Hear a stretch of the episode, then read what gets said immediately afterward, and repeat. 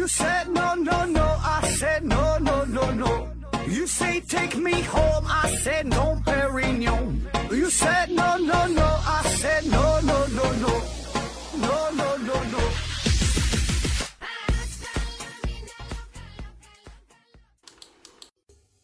拼命探索，不计后果。欢迎您收听思考盒子。今天是正月15元宵节，时间呢过得真快，过了大年初一已经有半个月了。咱们有句古话啊，叫每出正月都是年，所以呢，祝大家晚年幸福，老有所为。最近呢，我们的节目呢更新比较慢。之前呢是因为过年嘛，这员工都放假了，公司呢上下就剩我一个人。最近呢是因为我们打算在上海呀成立一个分公司，所以呢我也是一直忙着在这边考察呀选址啊，事儿也挺多的，所以呢迟迟没能更新哈，先说声对不起了。之前一系列呢我们说的是变态心理学，这个反响不错，大家呢都很感兴趣，但是呢做这系列的内容啊还是挺危险的，因为呢我都要亲身去实践一下啊，所以呢，为了我的安全着想吧，咱们再开始一个全新的系列。因为呢，最近我也正好在研究投资啊，研究经济学方面的内容，所以呢，就做一系列和我们平时生活关系比较密切的与这个经济学内容相关的话题，反正也就是闲聊天呗。今天呢，我们聊聊信息不对称这个事儿。信息不对称呐，这个词儿我估计咱们也都听过。比如说我是卖西瓜的，那我就知道哪个瓜甜，哪个瓜不甜。但是呢，你不知道，你不会挑。那么我掌握的信息呢，就要比你多，我们呢就会产生这种不对称。那么自然的，在这个交易过程之中，你就处于一种不利的位置，很可能呢就是花了很多的钱，但是呢买了一个不那么好吃的西瓜。用人家官方的话来说呀，就是在市场交易过程中，产品的卖方和买方对产品的质量、性能等等所拥有的信息呢是不对称的。通常呢，这个产品的卖方对自己所生产的、所提供的产品拥有更多的信息，而这个买方呢，对购买的产品拥有的信息呢则比较少。咱们有句古话啊，叫做“从南京到北京，买的没有卖的精”。那么这句话呢，就很形象的反映了信息不对称的存在。但是略显遗憾的是啊，就是我们对于这句话呢没能进一步的深入的研究这个问题，而有3个老外哈，他们呢则是因为对这个话题的一个详尽的一个研究而获得了诺贝尔经济学奖。当时呢他们是研究的这个二手车市场的交易情况，因为这个二手车呀和这个新车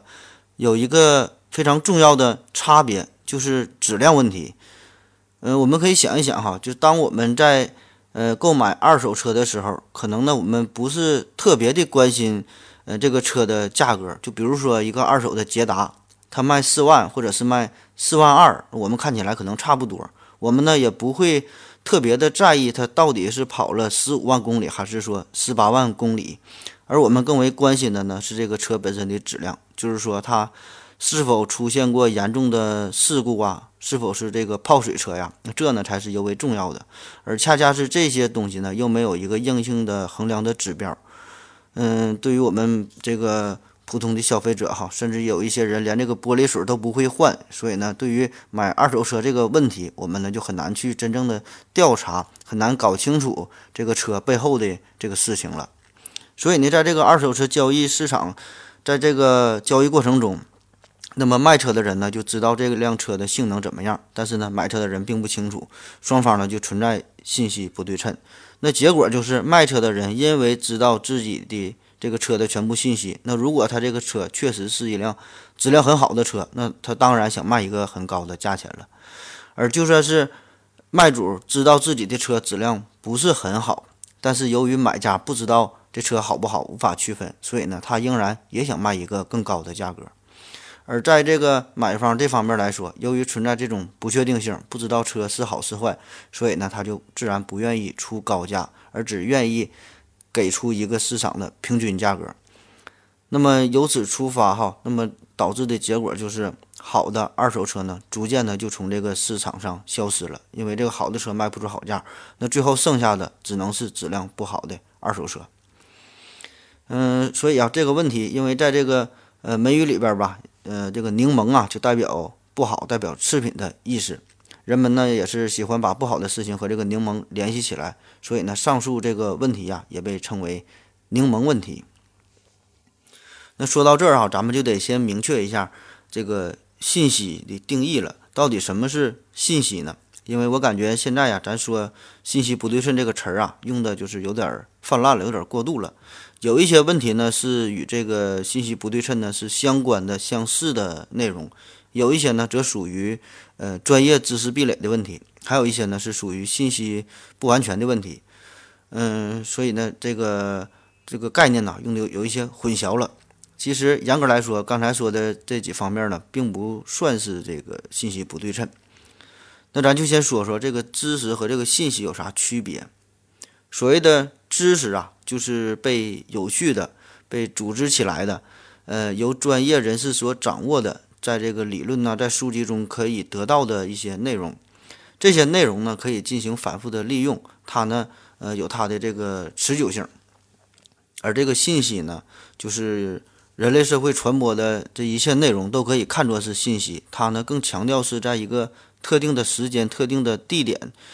形成的这个内容，就是被当时当地的人所拥有、所利用。用这个香农的话来说呀，这个信息就是用来消除随机不确定性的东西，它呢更注重于这种时效性。就比如说吧，假如说我是一个医生，那么呢我就掌握了医学相关的知识。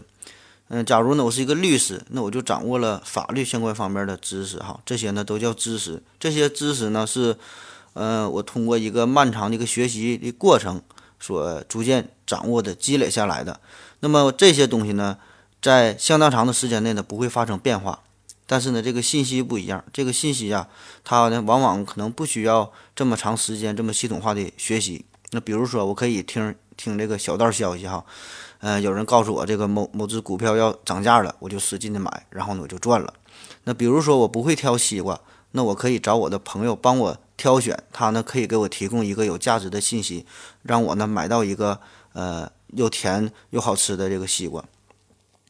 但这里边需要注意的是，就是这些信息呢只能在你这一次交易过程中生效。那么下一次你仍然呢不知道选哪只股票，你仍然呢不知道选哪个西瓜，因为呢你没有这个股票的相关的知识，没有选西瓜的知识。可以说哈，这种信息呢就是来得快去得快哈。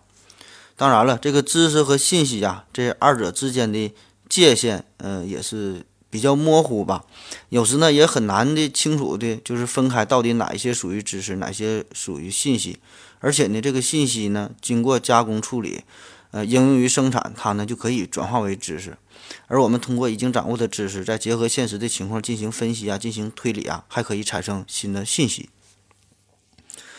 咱们说几个现实中的例子吧。就比如说这个医患之间这个事儿哈，就存在着严重的信息不对称。其实呢，这个准确的说应该是知识不对称。就作为医生吧，他不怕那种什么都不懂的患者，也不怕那种呢什么都懂的患者，就怕那种呢半懂半不懂，然后呢还装懂的患者。因为这种你看懂行的人吧，双方知识对等，那么这个就诊过程非常的透明，你情我愿就可以顺利的进行下去。你要是完全不懂，那么就有两种结果呗。那一个是你完全不懂，那就只能是完全的信任，就是我这100多斤分量就交给你了，你就随便怎么嘎怎么着都行。要么呢你就是完全的不信任，那么咱就换一家医院，就不来你这看了。或者呢，就是一气之下，我就自学《黄帝内经》，或者自学这个人体解剖，我自己给自己看病哈，完全自学这也行。就怕这种就是半懂半不懂的，自己呢上网查了几个专业的名词，利用自己这种不完备的、错误的信息，然后呢导致的结果呢就是误解了医生的一些行为，甚至呢会陷入塔西佗陷阱哈，就是都不信任了，怎么再说啥都不信了。当然，这个话题聊起来就非常大了。目前呢，咱们国家的这个科普工作呀，做的也确实是差一些，不是很到位。所以这个医生也没有办法，对这个患者群体呢，也不必过分这种要求太高，因为人家也不是学医的，确实不懂啊。而且确实现在有很多不要脸的医院、不要脸的医生的存在，就把这个医疗市场呢就给搅得非常乱哈。那么对于这种情况呢，那患者也是没有办法，他也不可能无缘无故的就完全信任你。你想想，咱们去这个 4S 店修车，还总能抱着一种怀疑的态度呢，就会想啊，他会不会又给我动了什么手脚啊？让我过2-3个月还得来找他，还得花钱。那更何况是对于自己身体这么重要的这个事儿来说了哈。所以呢，患者自然是十分的谨慎，十分的小心了。这种信息的不对称性吧，也并非呢让我们消费者呀完全处于一种不利的地位。那有时候呢，咱们呢也是掌握主动权的。就比如说这个典型的保险市场，就是我们在买保险的时候啊，这个保险公司呢并不真正了解你身体的情况，甚至呢有一些人哈骗保诈保的也有。那么这些事儿啊是这个保险公司难以避免的。当然了，对于这个消费者来说，他掌握的这个保险知识啊、法律知识啊，也是不足。而且呢，有些时候咱们就是看这个保险合同上边啊，确实写的那些专业词语啊，真心是看不懂。另外就是还有一些小保险公司这个赔付能力，也存在一些问题。就真正让他赔钱的时候，他呢又找出100多个理由，就拒赔不拿钱哈。所以这个保险市场啊，可以说是一个典型的信息不对称的这个市场了，麻杆打狼，两头害怕哈。好，咱歇一会儿再说。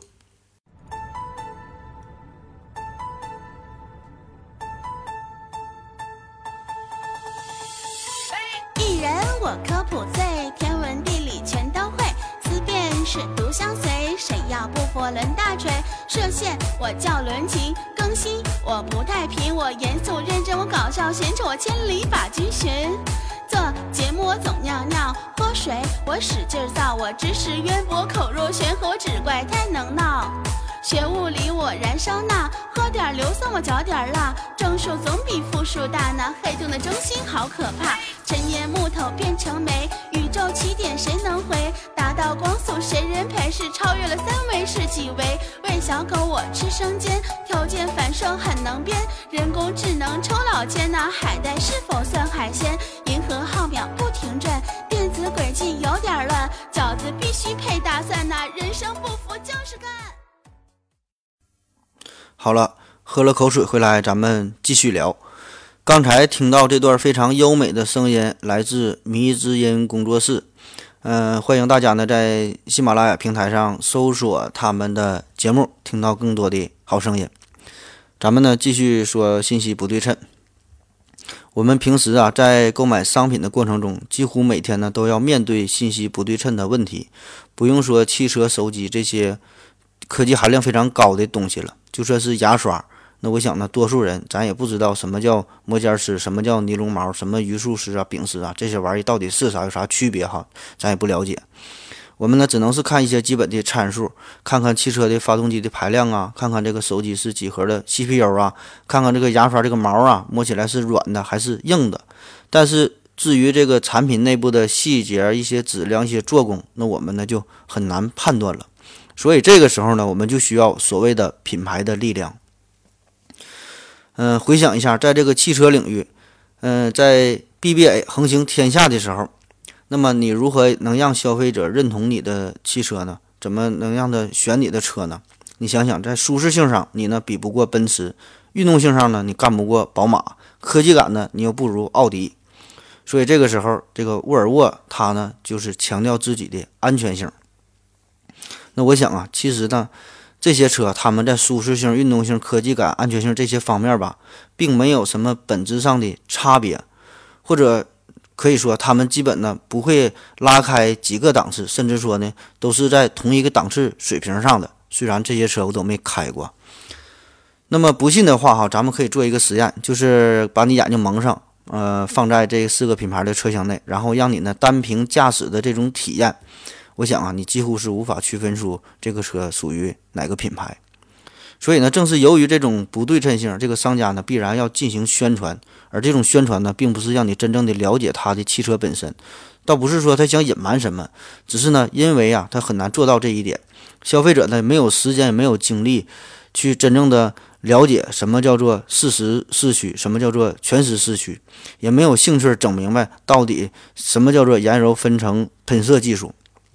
所以呢，这个时候商家他能做到的呀，就是找到一个简单的切入点，在短时间内反复的大量的宣传那些你能够听得懂的东西。然后呢，当你在买汽车的时候，当你想到安全的时候，你呢首先就会想到沃尔沃。那当你想买手机的时候，又自诩为科技控，那么这个时候呢，你可能就会想到了小米。所以啊，某一个品牌或者说是某一个品牌的它的子系列就会呢进行细分市场，只强调一个重点，让你在信息不对称的时候呢，它呢就可以给你指明一个方向。那当你无所适从的时候，你呢就会很自然地投入到它的怀抱之中。我们再看一个例子，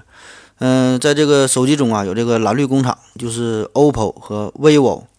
我想啊，你的第一感觉可能跟我差不多，就是感觉有点分不清这两个品牌。那分不清就对了，因为呢他们在这个分销的理念呢，在这个操作的渠道，甚至在很大的这个框架上吧，都是非常的接近的。毕竟啊，他们是一个妈生的，就是想花一份钱打广告，你一下让你想到两个品牌，那么双方都能借用一下嘛。有兴趣可以看一看他们和步步高的这个故事哈，这里呢就不展开了。单纯从这个宣传的角度来说，蓝绿工厂啊，那绝对是成功的。我们可以想象一下，如果回到10年前或者是20年前，那如果你听到一个手机广告是说咱们这个手机逆光也清晰，照亮你的美，那感觉是不是很有病啊？一个卖手机的，你宣传它的照相功能有个毛用哈。但是现在不一样了，因为这个手机的通讯功能呢，已经基本的达到了一个瓶颈，很难再有什么新的突破。那当我们选择手机的时候呢，就会寻找其他的突破口。你是想玩游戏啊，你还是想要听音乐呀？那么由于这种信息不对称嘛，所以呢这个商家啊自然的就要打开更多的渠道销售自己的产品。那怎么办？你卖手机，你比流畅性，那你比不过苹果；比价格呢，你又干不过那些山寨的大喇叭；比发热呢，你也干不过小米。所以呢他就整这个照相啊，你照相厉害呀。所以这也就是恰恰的洞穿了许多爱自拍的少女心。这些不对称可以说是比比皆是吧。因为呢这些商业的根本的逻辑啊，在各行各业呢都是相同的。你看，除了汽车，除了手机，那前一阵儿有一个很火的白内障看不清，沙普爱斯滴眼睛，那别说是普通老百姓了，就算是我吧，怎么也算个医生吧，但是呢我也说不太清楚这个白内障具体的产生这个病理原因是啥，我也不知道这个药啊它的具体什么作用原理是啥，我也不知道。但这些都不重要哈，重点呢就是铺天盖地的做广告。一旦你眼睛看不清了，就会呢想到这个品牌。同样的，怕上火怎么办？肾透支了怎么办？好，这个广告都已经告诉了我们答案。可问题是哈，我们连到底什么叫做上火，什么叫做肾透支了都不知道。传统的经济学理论通常呢假设这个市场交易的双方啊都具有完全对等的信息，这个交易过程是一个理性的在完全透明的情况下进行的。然而呢现实的这个经济活动当中哈，完全就不是这样事儿的。因为这个信息不对称的存在嘛，所以呢人们在决策的时候呢会面临着许多的不确定性，而这种不确定性的减少必须呢要花费很多的经济成本。就比如说，我想租一个合适的房子，那我就得找中介；我想体验当地的民风民俗，我想进行深度游，那就得花大价钱报一个高端的旅游团，这钱花少了还不行。当然，这些东西哈，你也可以说你自己做攻略，我自己研究啊也挺好。可是你做攻略，这呢就是会消耗你的时间成本，所以呢这个道理还是一样的。所以也就是说呀，这个信息实际上呢就是一种财富哈。所以现在这个经济发展，现在这个对于经济的根本的研究就是研究人流、物流、资金流和这个信息流。关于这个人的经济行为啊，在很大程度上呢就是人的心理活动的一种反应，而这个交易双方的信息不对称，这呢就会这个是由于我们这个心理活动的一种这个屏障所造成的。因此呢，在这个研究信息不对称的时候呢，有必要研究造成这种不对称的心理行为动机，以及呢，由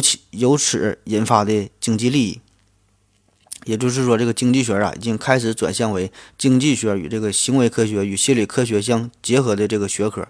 因此，也可以说，这个信息不对称的出现，实际上呢，也标志着经济学开始从建立在许多严格假设的基础上推导出来的许多脱离实际的一套空中楼阁式的理论的模型，向基于现实经济生活的理论解释位移的这个过程。因此呢，它具有很重要的一个革命性的意义，并且在一定的程度之上嘛，可以说是促进了行为经济学的诞生。同时，在这个交易的过程中啊，因为这个双方呢，实际上呢是在进行着心理上的博弈。那么，为了各自的经济利益呢，就必须呢进行一种较量，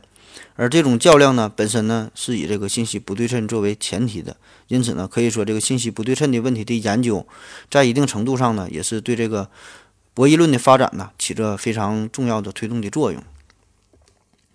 信息不对称呢这个事儿它必然是存在的，而且呢永远也不会消失。这里边呢有一些客观上的原因，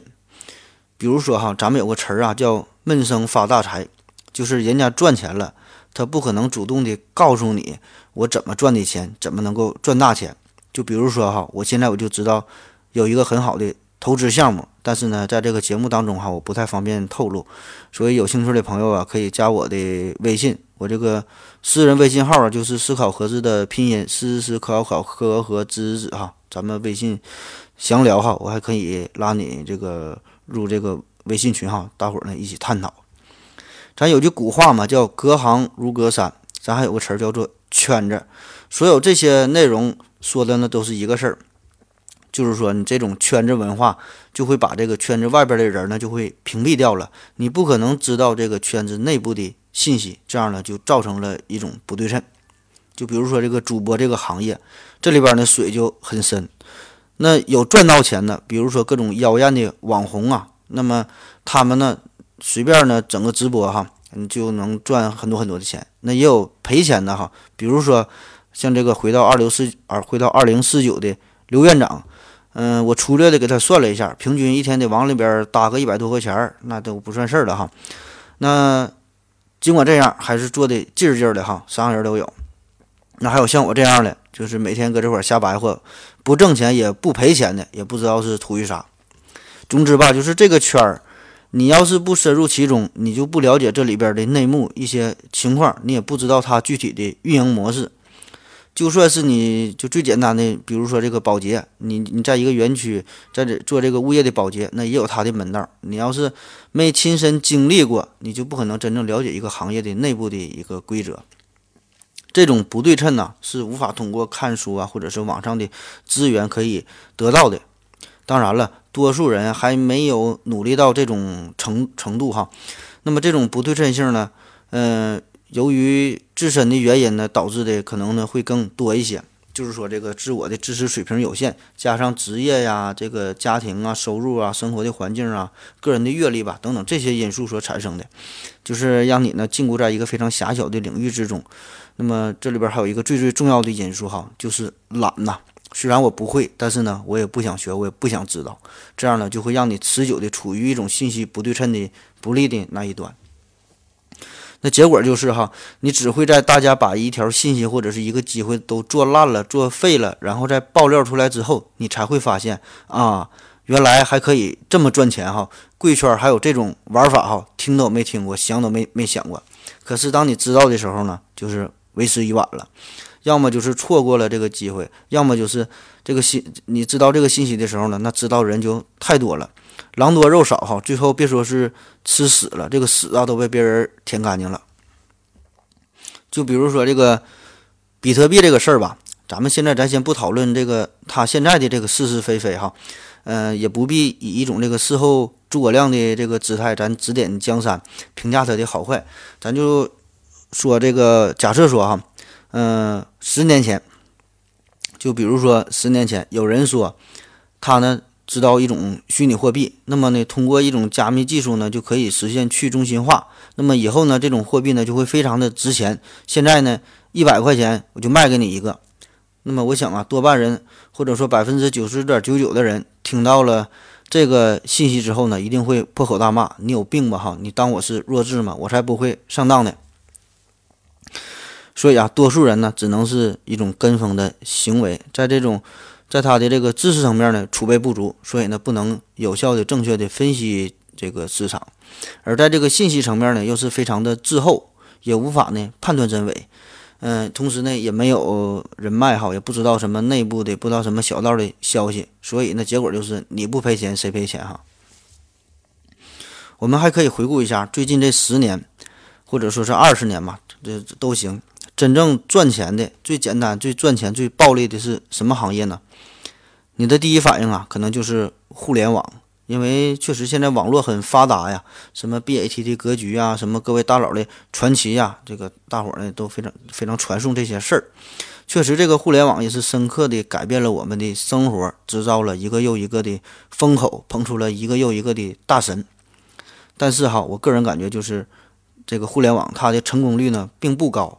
这个事儿啊，就像是斗蛐蛐一样，你最后看到的，就活到最后的这个胜利者，那必然是很强大、很牛逼、很光鲜、很耀眼。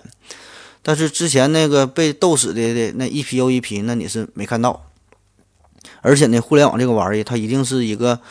需要一定技术门槛的，就是你钱再多，但是呢，你不懂这个东西，也是很难赚钱。那要说这十年、20年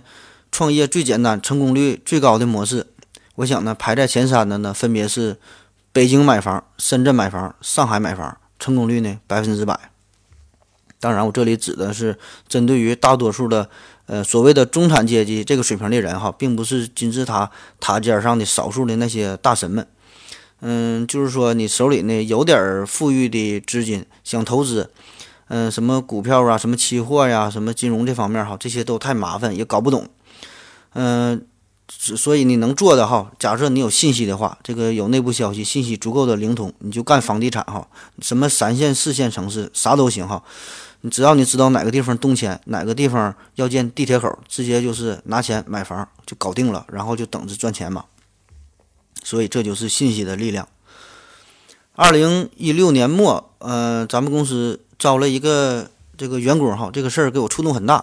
他家呢是河北的，就在这个白洋淀附近。那么当时我还劝他呢，我就说呀，那个你家地方也挺好啊，这个，咱们这个东北啊，现在经济非常的衰败哈，你还不如跟你家发展呢。而且你在河北白洋淀这会儿离北京也不远呢，环境也挺好。然后他就说呀，他感觉他这个家乡呢也没有啥发展了，他这地方吧很尴尬，离北京5环呢200多里地。到这个天津呢也是200多里地，就两边呢都搭不上。然后他大学学的是 IT 的嘛，毕业了就 IT 了，然后呢就是打算投入到互联网之中，投入到新媒体嘛，就加入我们公司。然后当时他就没有钱嘛，就是想出来创业，想把家里边这个老家雄县的房子就要给卖了。然后好在他父母是死活不同意，好说歹说呀，是家里卖了一头牛给他拿点钱。然后呢最后他也是赔了就回去了。那么，所以直到现在吧，我仍然就觉得呀，他的这个父母啊，是我认识的就身边人当中最牛逼的投资大师。好了，咱再歇一会儿。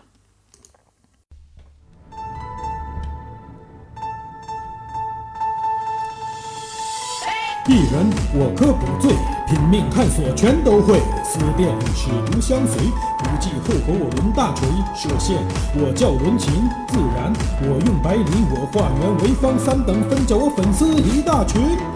做节目我总尿尿，喝水我使劲造，我煎炒烹炸说学逗唱，我只怪太能闹。看世界我很惊讶，南北两极百慕大，黑洞心中好害怕，这个问题好尴尬。陈年木头变成煤，宇宙基点谁能回？达到光速谁人陪？超越3维是几维？喂小狗我吃生煎，我条件反射很能编，人工智能抽老千，地球自转是一天，银河浩渺不停转，电子轨迹有点乱，梅森素数怎么算？人生不服就是干，光年也不算长，多利他没有娘，多年为君普及科学，我们要变强。好了，尿了个尿回来，咱们继续聊。刚才听到呢，这个声音呢是来自于三番相尘他所录制的。同样呢，他在这个喜马拉雅平台上呢也有自己的节目，叫三番相尘，有兴趣呢可以收听。咱们继续说这个信息不对称。其实啊，现在很多行业都可以看作是利用信息不对称在运营，比如说哈，这个旅游啊，比如说相亲啊，比如说租房啊，买房卖房这些，还有什么高考咨询啊，这些填报志愿哈，这些呢都可以是看作是利用信息不对称。还有什么各种考证啊，考级啊等等吧。那么这些信息，这些产业呀，一般都是 2C 的模式哈。这里稍微说一下什么叫做 2C 哈，经常听什么B2B 呀 B2C 呀，这啥意思？就是一个缩写呀。这个 B 呀，这里边就是 business 哈，就是商家 ；C 呢就是 consumer， 就是个人呐。那 B2C 呢就是商家卖给个人。还有一个叫 O2O 哈 ，O2O 呢，第一个 O 呢就是 online 就线上，这个 offline 就线下 ，O2O 就是线上到线下哈。阿里巴巴它呢就是做的就是B2B 的业务哈，就是公司对公司，而这个淘宝呢就可以看作是 C2C 的业务，就是个人嘛，你自己开个小店卖给个人。而为啥说这个信息不对称，它呢一般呢都是做的是 2C 的业务呢？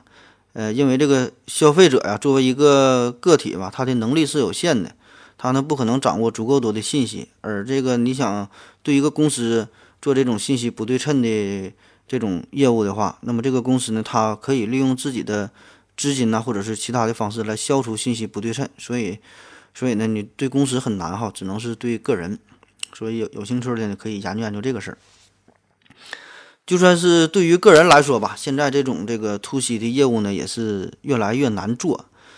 因为咱们有这个互联网啊，这个网络确实带来了很多的改变。我们可以想一想哈，当你想要买一件东西，或者是想得到一个信息的时候，那么首先呢，你会想先上网上看一看，比如说上百度啊，上知乎啊，想买什么东西你就上淘宝啊，上美团啊，上这上边比较一下。当然不会直接就是花钱就买了哈，必须呢要看一看这个评价，然后呢才能决定购买。就比如说这以前呢，这个带个路还能挣钱的哈，你看现在都有地图了，这个高德就是抢了不少人的饭碗。我们都有这种感觉哈，就是不管到一个什么地方去旅游，只要是一个陌生的地方，那么呢，我们多半呢就会去一些所谓的名胜古迹，吃饭呢也是会去一些有名的这个饭店。而往往这些地方呢，并不是当地人真正选择的地方。就比如说之前我去四川哈，去成都，然后还有之前一阵去的哈尔滨，那么都是因为得到了当地好友的支持，然后呢带我去了一些看起来十分不起眼的小店哈，这小店面看起来不咋地，但是呢味道很不错。那如果是我自己去的话，无论是用什么大众点评啊，用什么美团，你这些东西在网络上都很难发掘到这些神秘的好吃的小店。那再比如说你去这个美国出差，那么你在中国吃过麦当劳，那么你去美国的话，一边呢是一个没见过的什么牛排店，旁边呢是一个麦当劳，那么这个时候你多半呢会选择麦当劳，因为呢你去过这里吃饭呢，你熟悉这里的味道哈，知道这个价格怎么样，而新的这个牛排店呢，多半呢你就不敢进去了。而这个互联网出现之后吧，就是赋予了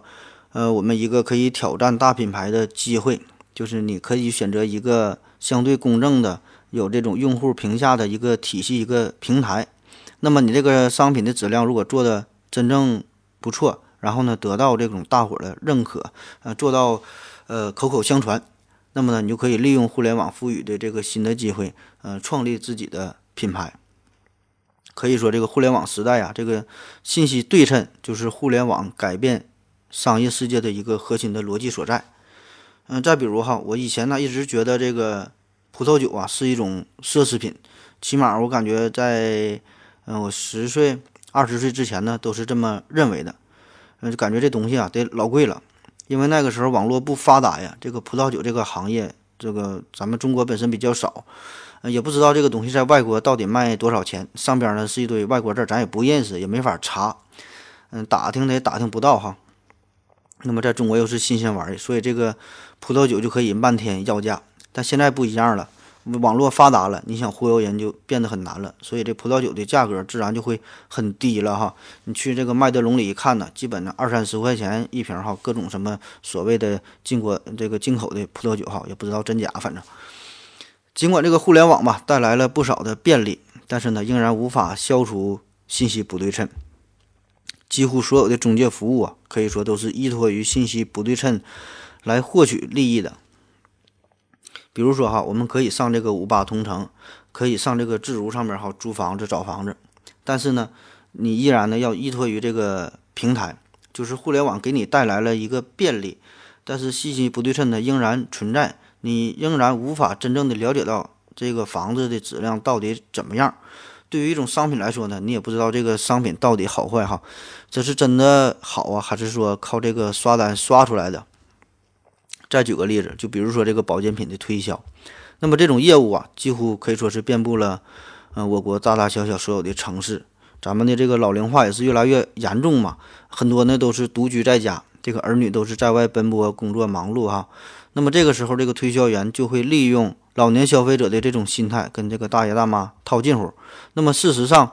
可以说这个保健品的这个信息，它藏的并不深，理论上来说呢，并不存在什么信息不对称，起码呢，对于我们年轻人来说是这样。很多东西基本就属于一眼假的水平哈，就是一看这个名，一看这个包装呢，就知道它不是什么正经的玩意，根本就不用到网上查一下，鉴别一下这个信息。可是呢，因为这个老年人获取和辨别信息的能力有限呐，那么再加上各种什么社会心理学的作用，还有他孤独无聊嘛，想找个人唠嗑，所以呢，这就导致了这个行业普遍就能够利用信息不对称赚取高额的利润，甚至呢，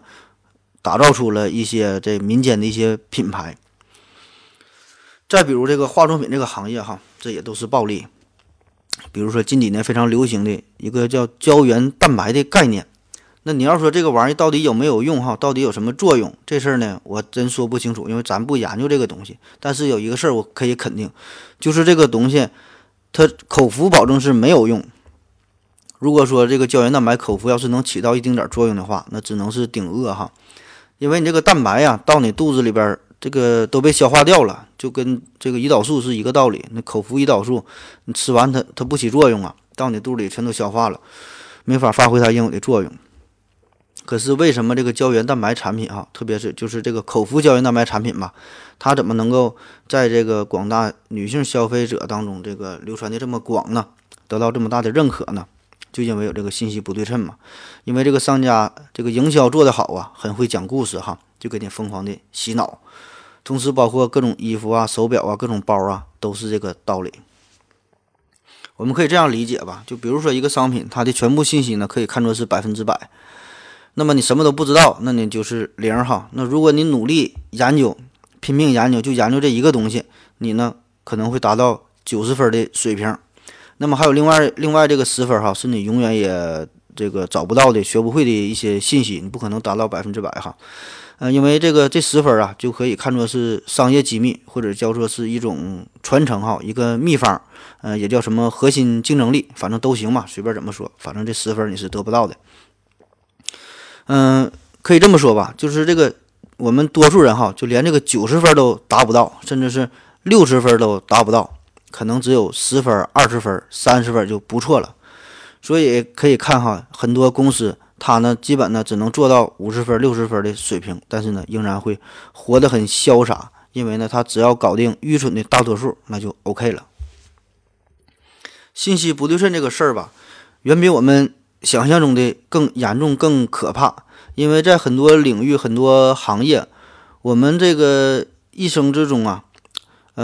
接触的很少，甚至说呢，这些行业、这些领域我们都接触不到，我们把它忽略掉了，甚至不知道它的存在。就比如说，我原来是一名医生嘛，我根本呢，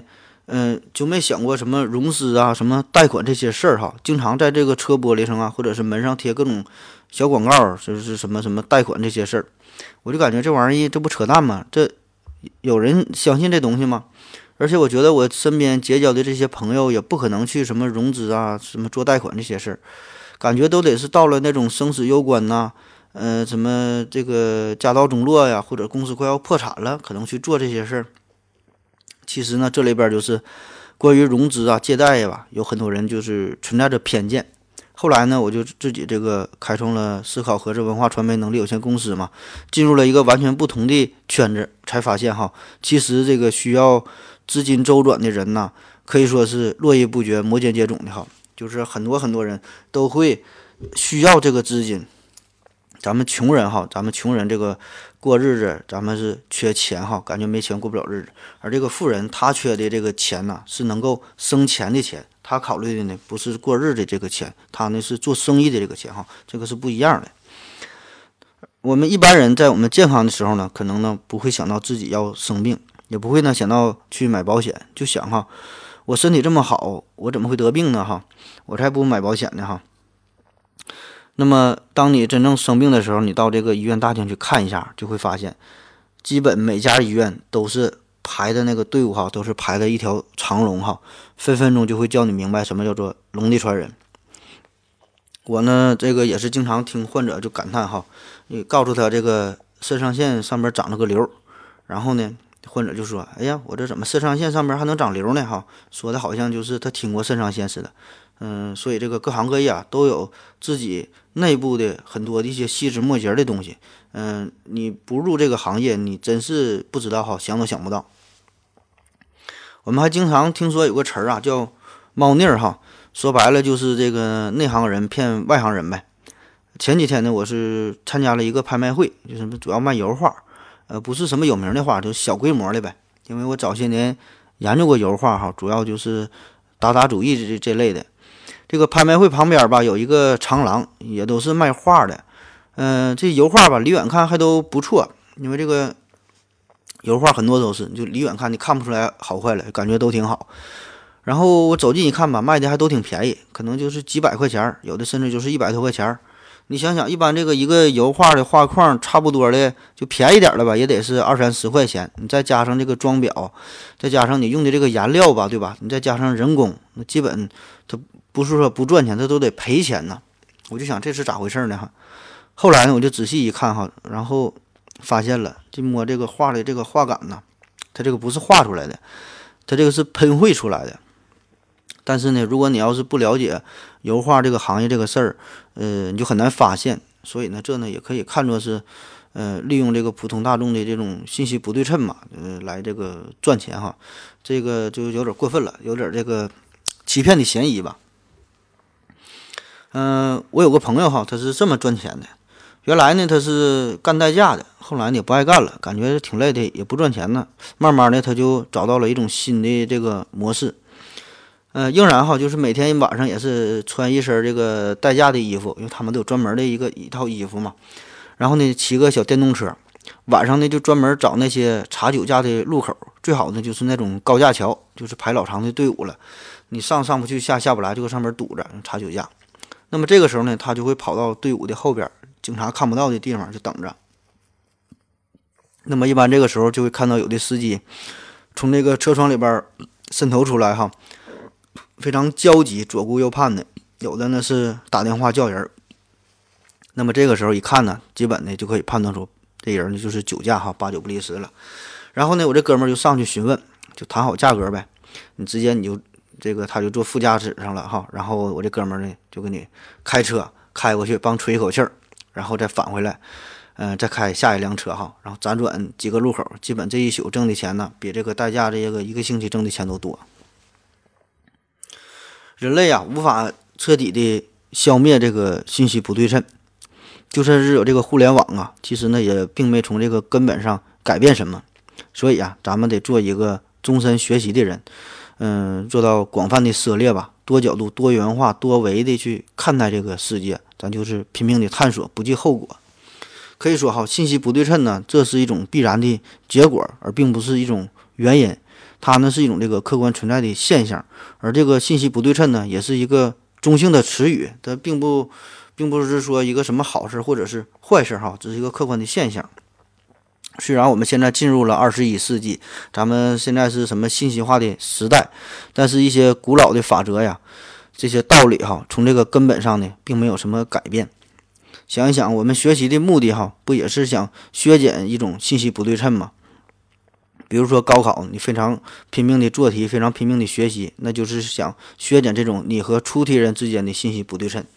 那你学习你的专业知识、专业的技能，那是想这个削减在本领域之中你和其他从业人员的这种信息不对称。那么你知道的越多，你就越厉害呗。